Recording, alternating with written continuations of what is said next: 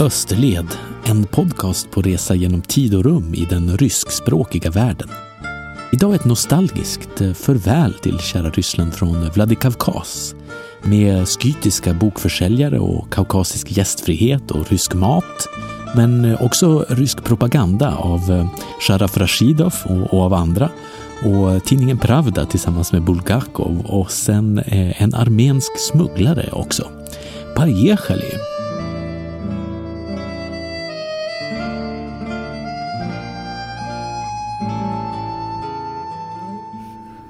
Och nu sitter jag här på som en loftgång och tittar ner på innergården till mitt vandrarhem i Vladikavkaz i södraste Ryssland och det är tidig morgon och eh, riktigt kallt.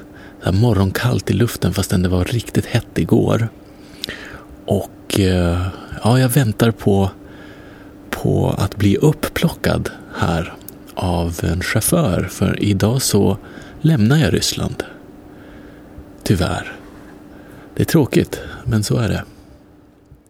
Ja, det stämmer, men först en tillbakablick på vad som har varit en fantastisk och härlig lång, mer än månadslång rundresa i Ryssland.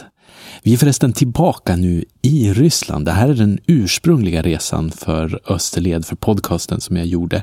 De senaste avsnitten har vi ju uppehållit oss i Ukraina och sen i Moldavien. Men det var alltså en parentes bara. Min resa hade ju börjat i Norrland, eh, där jag är ifrån, som man kanske hör då och då på mitt uttal. Jag reste från Norrland till Finland och sen från Helsingfors till Petersburg och, och österut till Nizjnij och Arsamas och Kazan och sen till Perm och till Nizjnij Tagil norr om Jekaterinburg där jag var på industrimuseum. Och sen var jag i Jekaterinburg och tog mig österut bortom Ural till, till Sibirien och Tobolsk och sen Ishim och sen eh, Novosibirsk. Och därifrån ner en vecka i Altajrepubliken och, och bergen där.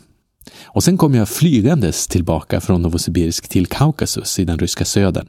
Och här har jag alltså varit i Mineralnivodi, och Pjatigorsk och, och i Kislovodsk. Och eh, ja, nu senast då i Nalchik i Kabardino-Balkarien precis innan jag kom hit med en minibuss till Nordossetiens eh, huvudstad Vladikavkaz. Det är så som den här rutten har varit. Rutterna finns förresten eh, uppvisade på en karta på podcastens hemsida ifall det är någon som undrar hur och, och var jag har rest i de, de forna Sovjetländerna och i Ryssland. Vladikavkaz nu alltså som sista stopp i Ryssland på just den här rutten. Kaukasus härskare betyder det, staden. Eh, Vlad betyder härskare. När jag kom fram till Vladikavkaz så var det i, precis i skymningen och jag begav mig gåendes mot eh, vandrarhemmet och, och då lät det så här i avsnittet innan vi gjorde den här parentesen i Ukraina och Moldavien om ni minns. Det blir ganska fort mörkt i Vladikavkaz. Snabba skymningar till varma nätter. Um, ganska lite trafik just på de här gatorna. Jag har telefonen och navigerar mig mot vandrarhemmet. Um, jag gick till fots där mot vandrarhemmet eftersom att jag hade blivit ehm, ansatt hårt av taxityper som stod där och svärmade runt gatuhörnet där de här långfärds eh, förarna stannade till i Vladikavkaz. Men eh, fick dem, taxichaufförerna alltså, för ingen av de här taxityperna kunde ehm, veta var mitt eh, vandrarhem låg. Så kan det vara nämligen. De visste inte vart jag skulle. Men då känns det helt säkert att vandra längs de här gatorna i, i nordosetisk skymning. Jag ska se, vilket här ska jag? Höger. Um, ja, när jag zoomar ut på kartan på telefonen så blinkar den lilla blåa pricken som visar var jag är precis eh, i Rysslands absoluta hörn. Här är ju gränsen verkligen inte långt borta. Och skälet till att de där taxityperna inte kände igen mitt vandrarhem, ehm, det var kanske att det var i uddaste laget. Och dessutom så var stället stängt. Men hotellet som hörde till det, eller som var liksom bredvid, de kunde ändå ordna med att hysa vandrarhemsgäster i ett trippelrum till vandrarhemspris. Så och jag hamnade då tillsammans med en sydkoreansk motorcyklist som kunde fyra ord på engelska ungefär. Google-översättningar från hans telefon indikerade att han var Eh, möjligen galen, eller i bästa fall poet eller någonting sånt. Han klickade fram olika koreanska tecken på telefonen som översatte och spottade ur sig ödesmättade meningar som eh, ord på tungan är blod på svärdet eller Fördomar är mogna äpplen som faller från sina träd. Jag hade sagt att jag var en svensk turist och han sa att han, hade, han var bankman men hade sparkat banklivet i magen eller något sånt där och sen någonting om ett svärd igen. Senare på kvällen så stod han länge precis bredvid min säng där jag låg och fläktade sitt skrev framför den bullriga fläkten i det här stekheta trippelrummet som vi hade. Och i sömnen när han somnade väl så skrek han obegripligheter. Han var inte någon trevlig rumskamrat. Den andra mannen i rummet var en armensk jude. Eh, kanske. Han eh, sa i alla fall det.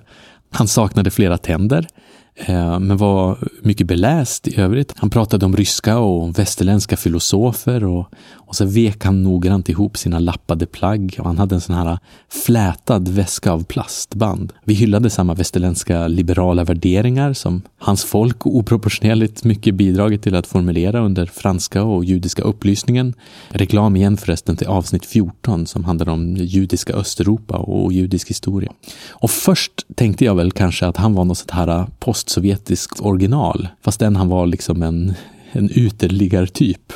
Uteliggartyp visserligen som kunde citera Kant och, och Montesquieu och som pratade, kanske inte alltid så oerhört sammanhängande, men, eh, men ändå om, om historiska och filosofiska skeenden så jag ändå kände till, så vi kunde connecta där. Men nu tror jag mer att han kanske var fotsoldat i ett gangstersyndikat. När han reste så lämnade han efter sig ett enormt bagage eh, gömt under sin säng. Jag hade inte märkt att han lämnade den där väskan först, men samma eftermiddag när jag satt själv i rummet så kom det plötsligt in en, en stum, muskulös typ utan ansiktsuttryck och hämtade den där väskan. Han gick rakt in, höll käft och sen så slet han ut väskan som han precis visste vart den var och hävde upp den, den var tung och snabba steg ut och sen försvann han. Och under de kommande månaderna när jag bodde i Georgien så ringde den här utelikartypen mig med olika vänner var, ungefär varannan vecka så hörde han av sig och de här vännerna pratade ryska men de bröt på polska och sen så hade de olika affärsförslag till mig och ville att jag skulle komma till Armenien, att de kunde betala. Och det var legalt, sa de. Det är legalt. Och, och de kunde betala för allting. Det blir så märkligare och märkligare. Och till slut så sa jag till dem att jag eh, jobbar som programmerare och inte vill bli smugglare. Och då la de på. Och sen har jag aldrig hört av honom igen.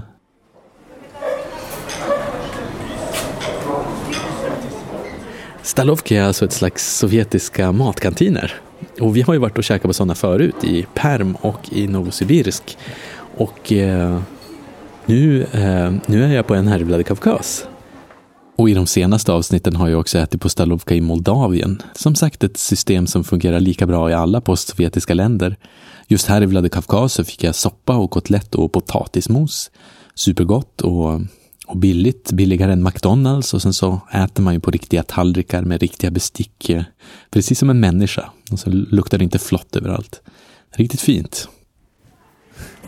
Det är ju lite skolmatigt det här som sagt, men det här är en förstklassig uppvärmd eh, potatismos. Det är i alla fall riktig potatismos för det är potatisbitar i den. Som...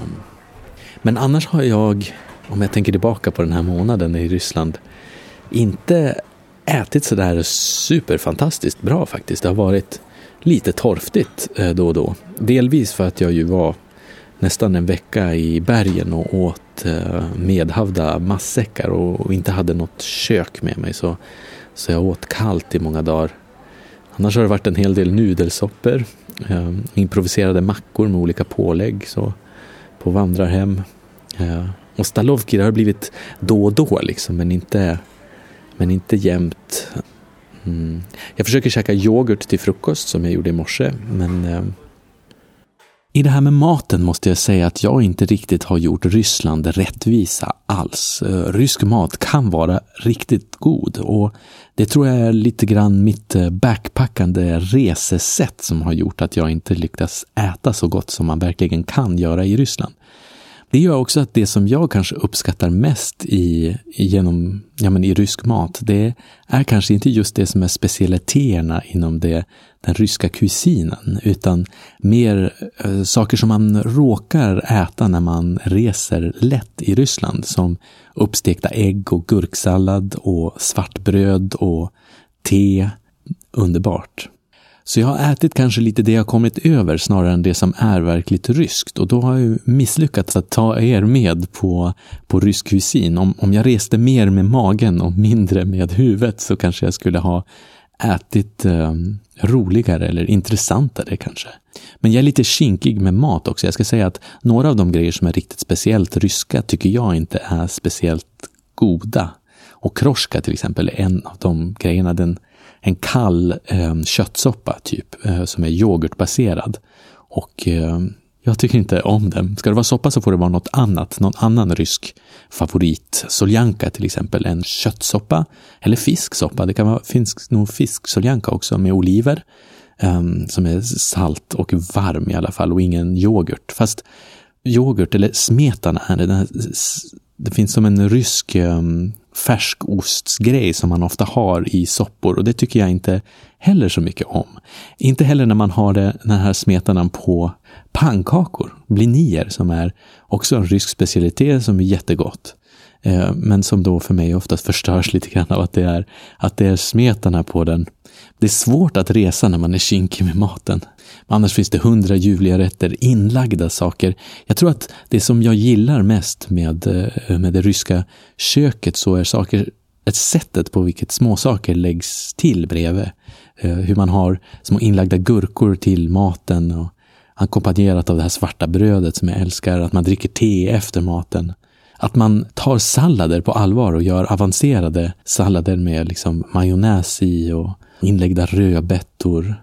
Det finns också en bra tradition av rysk street food. Där har man importerat eh, bra grejer, inte bara kebab och, och, och så, utan annan centralasiatisk street food också. Speciellt lite grann här i södern, i, i ryska södern, så har man mer sån här uh, klassisk rysk street food, typ shashlik. Um, som ju är stapelvaran egentligen i rysk street food. Det är grillat kött, grillade eh, usbekiska kanske, centralasiatiska eller azeriska, eh, kaukasiska kebaber. Eh, och vissa streetfoodställen serverar också just usbekisk mat, eh, speciellt eh, lagnam som är en, en centralasiatisk nudelsoppa och plov som är en risrätt, typ eh, pyttipanna med eh, hästkött eller, eller kokött och eh, vaktelägg i. Någon gång har jag ätit plov. Det är riktigt gott för övrigt. Det, det, borde, det är en streetfood som borde sprida sig över världen tycker jag. Det var ju flera avsnitt sen som jag kom från Nalchik i Kabaldino-Balkarien hit eh, till eh, själva Nordossetien och eh, Vladikavkaz. Också Nalchik var ju mysigt, men både städerna och republikerna här i södra Ryssland och, och norra Kaukasus har verkligen olika, olika stil olika karaktär. Vladikavkaz är, är, är jättefint, men på ett annat sätt än, än Nalchik var det. För Nalchik var liksom lummigt och stillsamt men eh, mest eh, sovjetiskt i 70-tals arkitektur och så medan eh, Vladikavkaz är med lite snofsigt på siesta. Det finns findyra butiker i innerstan och sån här tvåvåningars eh, rysk imperisk arkitektur. Och sen har Vladikavkaz det här att Kaukasusbergen är verkligt nära och man, man ser bergskedjorna i liksom flera nivåer bakom och ovanför husen i gatorna när man tittar söderut. Och gatorna är liksom raka som ett rutnät. Så om man följer floden och går längs huvudgatan i riktning söderut så ser man då bergen torna upp bakom stadens slut i horisonten. Det är riktigt mäktigt. Vladikavkaz är ju alltså huvudstaden i, i Nordossetien som är en, en rysk republik i, i norra Kaukasus, det vill säga i, i södra Ryssland. Kabardino-Balkarien ligger bara någon timma bort. Republikerna här i, i södra Ryssland är små och avstånden är inte så väldigt långa. Nästan ett nytt språk i varje dal här och det är som ett lapptäcke av olika kulturella ursprung och olika språkgrupper. Och ossetiska språket använder visserligen det ryska alfabetet men det är Det är inte alls som ryska, det är mer ett eh, persiskt språk faktiskt. Och om man använder det i Vladikavkaz på gatuskyltarna och så man, man, man ser ändå språket runt om sig. Längs huvudgatan så pratade jag med en dam som sålde böcker, för jag stannade och tittade i dem och, och såg ifall det fanns några som var på osetiska och, och det gjorde det. На этом, в каком языке это? Это вот это осетский. Осетин. Осет, осетинский? Да. А, да. А вы кто по национальности? Я шведский. Ой, Ну, я, да. Но... э, Hon förklarade den här damen om osetiska och, och relationen till skytiska. Vi hittar varandra, vi språknördar i världen. Mindre än en minut in i samtalet så står vi alltså och pratar om skytiska. а, осети- Скифский, осетинский это язык одно, один. Да, да, да. Скифы говорили на стинском языке. Да. И сейчас вот в Германии Um, Vladikavkaz heter förresten uh, Djevjakao på osetiska. Uh, ursäkta mitt uttal, Djevjakao. Eh, man gör vad man kan. Den mystiska Skytien var verkligen ett mer än tusenårigt kulturkontinuum kan man säga i Eurasien från Ukraina till Kina. Skyterna skrev inte så man vet inte sådär jättemycket om dem. Den här bokförsäljande damen hon fyllde i med vilda extrapoleringar som inkluderade vikingar. Kanske lite för att få oss att känna oss närmare varandra. Det där är så himla gulligt.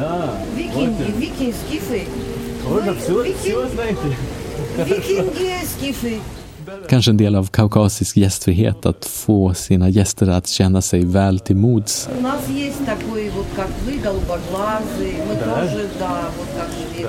men ohistoriskt. Det, Osetien och vikingar har ingenting att göra med varandra, men det är inte helt galet med den där kopplingen till det skytiska.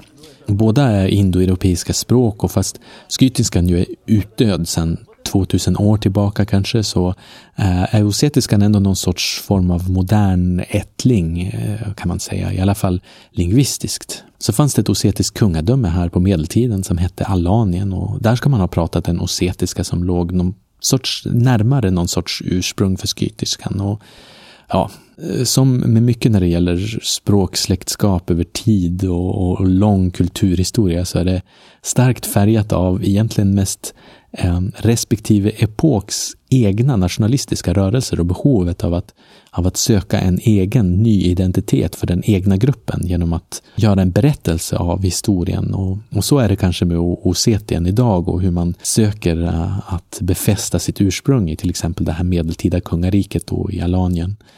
Och efter Rysslands självständighet så bytte den här republiken, Nordossetien, officiellt namn till just Nordossetien Alanien, eh, som den faktiskt heter nu, efter det där medeltida kungadömet då. Och så har berättelsen då om ossetiskt ursprung tagit plats i, i till och med i namnet i republiken. Den här bokförsäljardamen, hon var mycket entusiastisk kring det. Och vår historia, vår historia pratade hon flera gånger om. Nash historia. Någon form av lokalpatriotism där. Och, och sen ville hon ge den här boken till mig som jag läste i. Nej, nej, nej. nej, nej. Och där har vi ju igen den här äh, kaukasiska gästfriheten. Verkligt fint. Om det är någonting som ryssar tänker på när man säger Kaukasus så är det just gästfrihet. Det gäller egentligen oavsett vilka sorters språk som pratas här av ossetier eller abchazier eller i Dagestan eller i Tjetjenien och, och tjerkesiska och alla språkgrupperna här förenas av någon idé om att gästfrihet är liksom det, det hedervärdaste man kan ägna sig åt. Och det är lite svårt därför att säga nej till när man eh, blir erbjuden en bok, även om jag aldrig skulle kunna läsa boken eftersom att det är på ett språk som jag inte alls skulle kunna förstå. Och för några veckor sedan så hade jag dessutom börjat dumpa de få böcker som jag hade med mig i Ekaterinenburg. De som jag hade läst ut så lämnade jag dem efter mig för jag hade inte lust att bära tunga böcker som jag inte skulle använda på som, som extra bagage. Liksom. Nu går jag här tillbaka längs eh, Prospekt Mira som är huvus, huvudgatan i, eh, i Vladikavkaz. Och det är varmt och skönt här på tidiga eftermiddagen. Och eh, jag har hittat ut ett ställe där jag ska kunna köpa min nya ryggsäck. Jag ska bara ta mig till där minibussen går. Dit. Eh, och på vägen så har jag kollat in moskén som låg på andra sidan floden här. Men eh, den var stängd. Så Alltså, det roliga med att jag har stulit många av mina böcker som jag haft med mig på resan från mina föräldrars eh, boksamling är att eh, de ibland innehåller såna här eh, gamla tidningsartiklar eller tidningsutklipp eh, eller anteckningar och sånt från tidigare ägare, jag vet inte vad. Och i Jusjenkos diktverk, eh, samlade dikter av Jusjenko, så hittade jag den här artikeln av, eh, ja men som är en recension av samma bok. Och tillsammans med den här recensionen av Jusjenkos dikter så hittade jag en recension av Sharaf Rashidov. Och jag ska läsa lite ur det här. Det här är faktiskt för roligt för att gå miste om. Uzbekiska SSR exporterar idag kablage till England och textilmaskiner till Japan. Så fruktansvärt tröttsamt detta är. Eh, man kan skratta åt det nu, men i Sovjetsamhället så gick verkligen ideologitrogenhet före allt. Och den här recensionen, om man nu kallar den det, lyckas kanske inte recensera Rashidovs bok så mycket som eh, ja, men överhuvudtaget Sovjetsystemet. Redan i andra meningen så refererar de till Das Kapital. Hans litterära egna stil var kanske inte så fängslande trots allt, för eh, i andra spalten bara så lyckas de få in den här meningen. Rashidov har alltså eh, stilgrepp sprungna ur Sovjetunionens mångkulturella litteratur. Han var ju uzbek då alltså, eh, den där Rashidov. Uh, och författaren har kombinerat sitt djupa kunskap, uh, sin djupa kunskap i leninistisk teori om kolonialismens problem med en bred erfarenhet av att implementera dessa teorier. Uh, det är ju en fråga om att eh, det är en partiman som har blivit författare helt enkelt. Just så här skulle diktaturens kreatur tala med varandra, skulle Palme ha sagt. Det här utklippet är inte från någon svensk tidning som den här recensionen av Jusjenko-boken som låg i samma bok, men det här är från en sovjetisk tidning faktiskt. Eh, mor eller far måste ha tagit de här med sig från Sovjetunionen från någon resa när de var yngre. Det är en sån ironi för den ryska litteraturen som alltid under 1800-talet och 1900-talets början också levt under, under sträng censur och så. Och, och framförallt då under Sovjettiden verkligen har levt under censur. Men att den ändå lyckas producera sådana såna mästerverk. Och nu ska vi vara tydliga att vi inte räknar den här eh, Rashidov, eller vad han hette, till, till den ryskspråkiga litteraturens mästerverk. Det som skrevs i Sovjetunionen blev antingen förbjudet eller så genomsyrat av samma obeskrivliga tråkighet som här. Vem orkar liksom läsa Vänskapens baner idag och höra sådana där lögner om Uzbekistans korrupta industriproduktion på 60-talet? Det får mig att tänka på Bulgakovs En hunds hjärta som handlar om det perversa i att Sovjetstaten försökte liksom skapa och artificiellt forma en ny sovjetisk människa. Men i vilket fall så har en läkare i boken gjort eh, experiment på hjärtsjuka och det visade sig att symptomen hos de hjärtsjuka var märkbart värre hos de som hade tvingats läsa Sovjettidningen Pravda än hos kontrollgruppen som hade sluppit läsa Pravda. Både i stort och smått så bad Bulgakov sovjetismen med sina försök att skapa en ny eh, partitrogen sovjetmänniska att fara åt helvete här. Men det var givetvis förbjudet för att eh, han blev ju censurerad och förbjuden med det här. Det var ingen legal bok. De lagliga böckerna var väl kanske istället då typ Rashidovs Vänskapens baner. Det är överväldigande att tänka på vilken fullkomlig störtflod av skitsnack som det sovjetiska propagandamaskineriet har hävt ur sig under 1900-talet. Och det är verkligen en fantastisk nåd att den störtfloden i alla fall har upphört.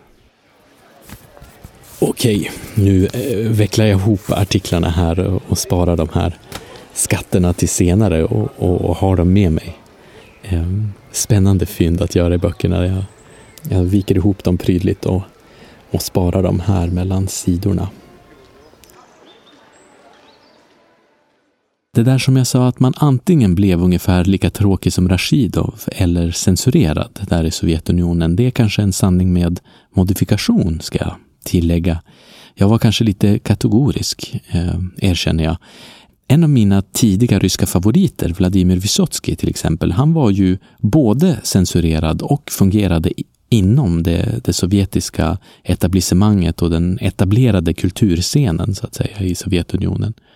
Han medverkade i sovjetiska filmer, men han författade ju också antikommunistiska sånger som sjöngs i, liksom, i tysthet.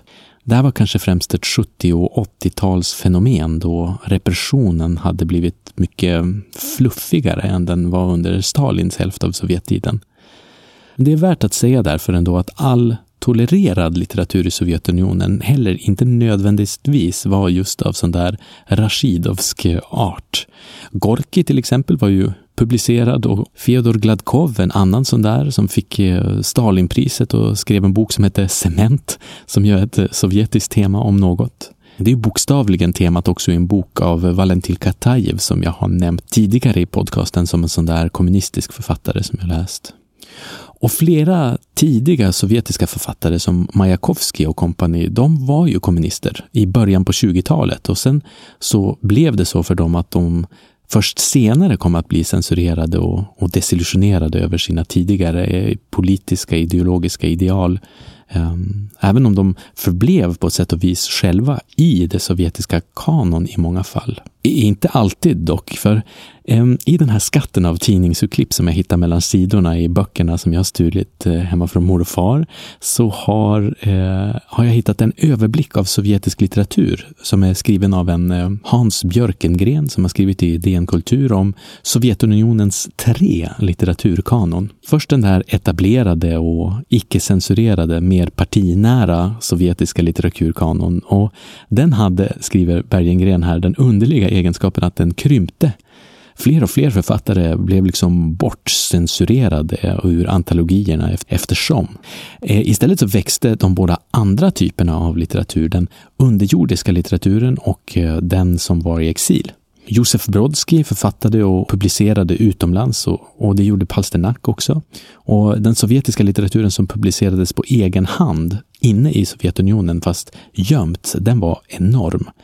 Ehm, ett enormt förtryck ger en enorm underjordisk litteratur som Akhmatova eller Mandelstam och Bulgakov och Palsternak och det mesta av Solzhenitsyn och Alexander Bekov, Bitov, ehm, och Vladimir Maxinov som jag inte har läst själv, men, men många, många fler också.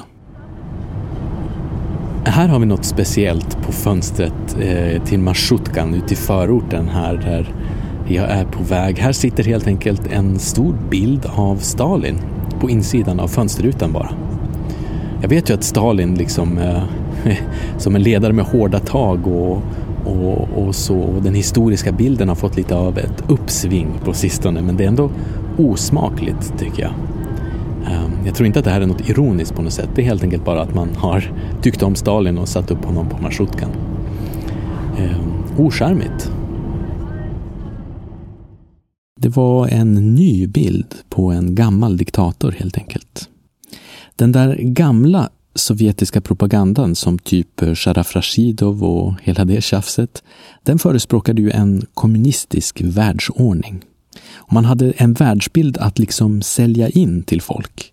Det var en propaganda som sålde en, en färdigpaketerad världsbild.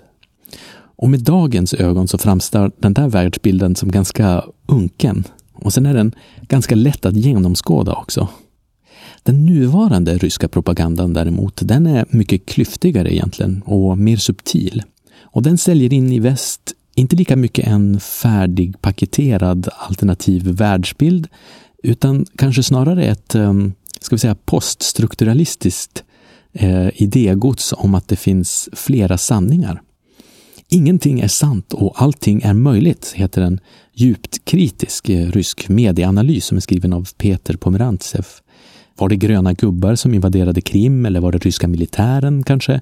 Eh, det senare, helt klart, var det ju egentligen. Men i osäkerhetens dimsjok så kan folk eh, låtsas och bilda sina egna uppfattningar om egna fakta.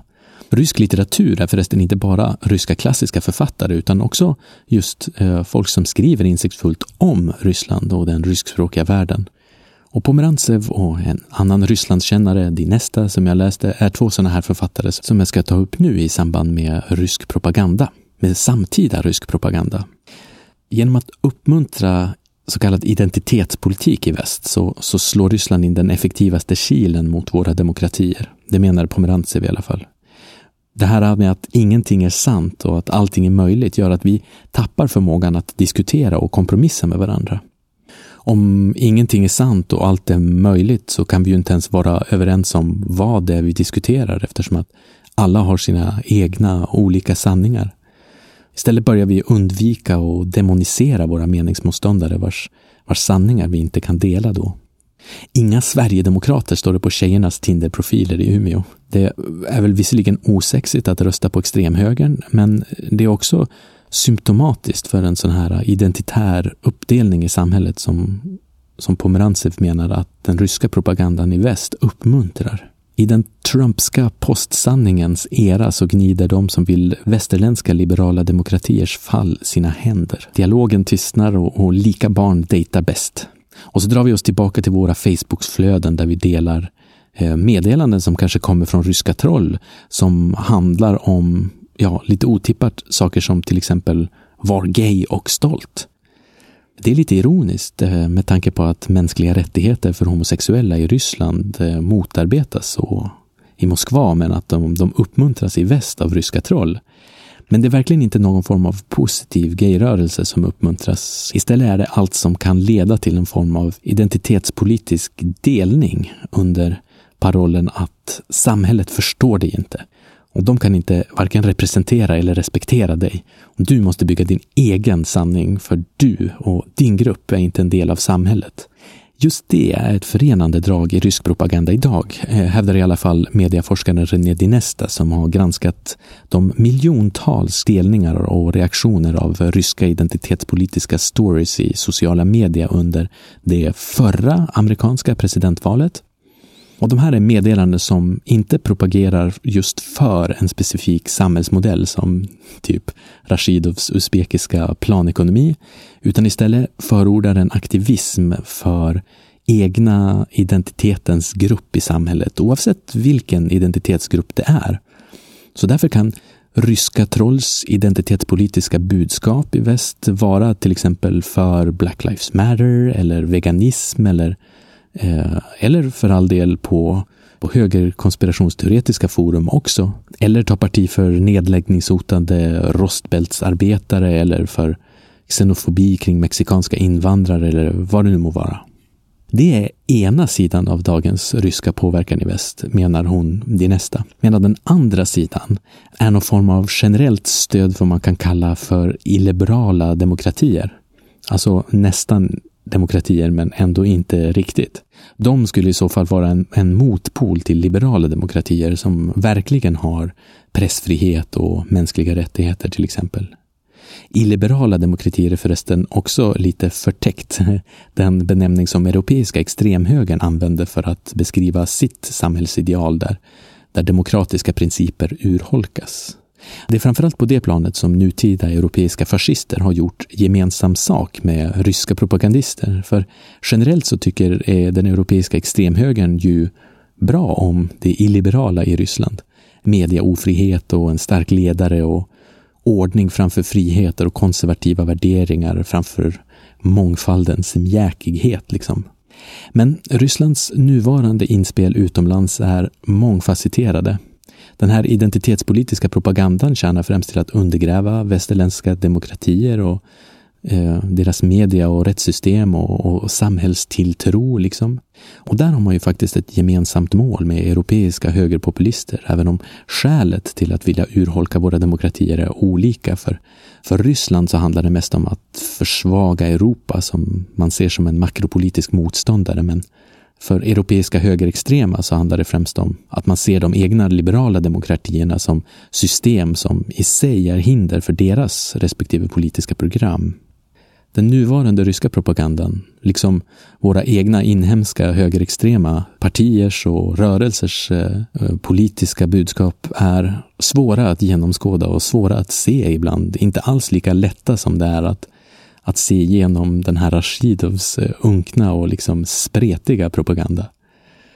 Jag tänker att vi som vill se att våra demokratier överlever oss borde studera den här propagandan som vänds mot våra demokratiska processer för att lära känna den och lära känna våra antagonisters tankesätt och mål och lära känna igen deras narrativ för att lättare kunna se och parera hur vi låter oss påverkas av dem. Och jag hoppas kanske att framtidens läsare ska kunna se lika tydligt genom dagens propaganda som vi kan se när vi läser Sovjetunionens skit av Herrar Rashidov och Vänskapens baner eller vad den hette. Okej, jag har köpt mig en ryggsäck. Den är blå. Här är min nya ryggsäck. Eh, bra pris, eh, många fack och eh, eh den är sjukt stor. Jag ehm, kommer verkligen behöva, kommer jag behöva allt det här? Det kommer jag behöva. Jag har hur mycket campinggrejer som helst och jag ska ju spara en del böcker också men, men ehm, ja, nu är jag redo för Jorgen och redo för bergen. Det här känns bra.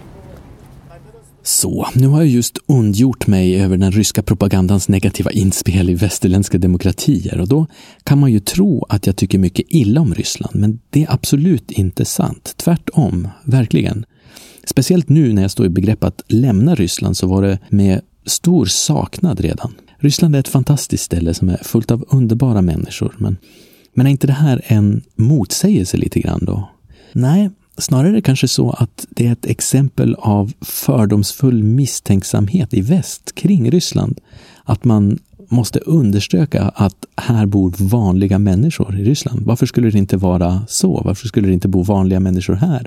Man måste hålla isär saker. Man kan hålla isär politiken och magin som finns i den ryskspråkiga världen. Det, det är verkligen möjligt. Ja, tyvärr är det kanske så att man just måste det, men Ibland så är den här magiska världen så bländande att man, att man inte har några, några problem att låta sig hänföras.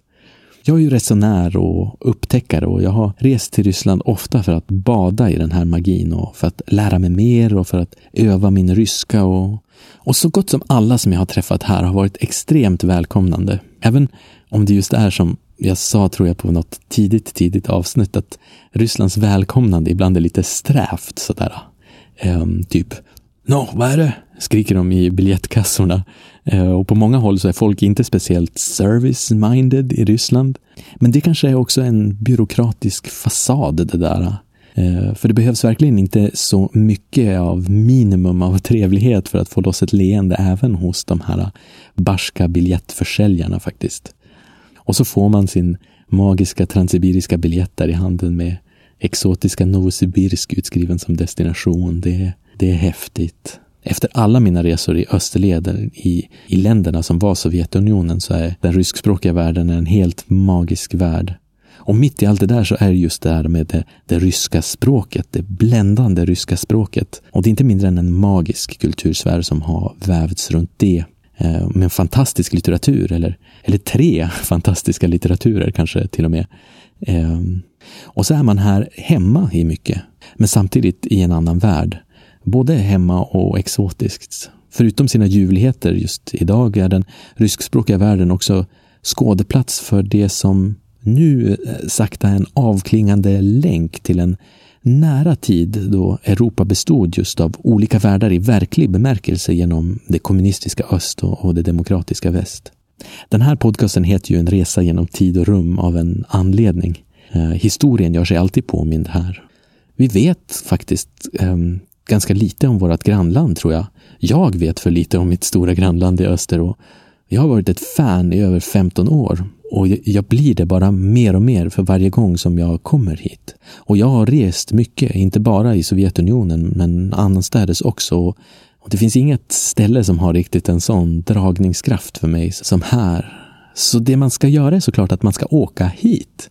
Man ska komma över visumstrulet och starta sin upptäckarlusta och sin äventyrlighet och, och resa bara över Östersjön till Petersburg kanske och Moskva och Kazan och, och Novgorod.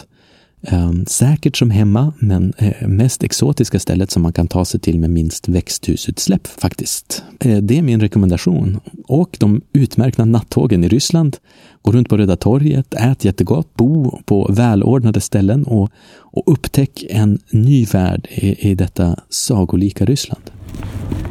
Okej, nu är vi in, eh, inskuffade här. nu åker vi. Yes, mot gränsen Поехали! Chauffören kom där till sist för att ta mig till gränsen. Мне nravится здесь. Det tycker jag att jag ofta haft anledning att säga under den här gångna månaden. Att jag tycker om att, eh, jag tycker om det här. Jag tycker om Ryssland. Det känns som att det Ryssland som jag tar mig ifrån nu är ett ställe där jag kan ta mig fram och, och jag vet hur saker funkar och, och, att det Georgien som jag är på väg till är liksom ett eh, främmande land. Eh, och att det kommer bli eh, som att komma, komma iväg någon nystans. Jag kommer sakna Ryssland, sopporna i kantinen och den här självsäkra, öppna gladheten hos folk. De senaste månaderna har jag träffat minst hundra snälla, trevliga människor. Faktiskt var det så att den drygaste typen som jag träffade på hela resan var eh, sparad just till sist. Eh, det var nämligen den här eh, chauffören som plockade upp mig där i Vladikavkaz. En, eh, en första klassens skitstövel. Men i alla fall en skitstövel som var på min sida, eh, typ i alla fall. Eh, men jag spar den berättelsen till nästa avsnitt tror jag, från Jorgen alltså, där jag inte har varit sedan kriget 2008. Det kommer bli ett, ett kärt återseende med Jorgen.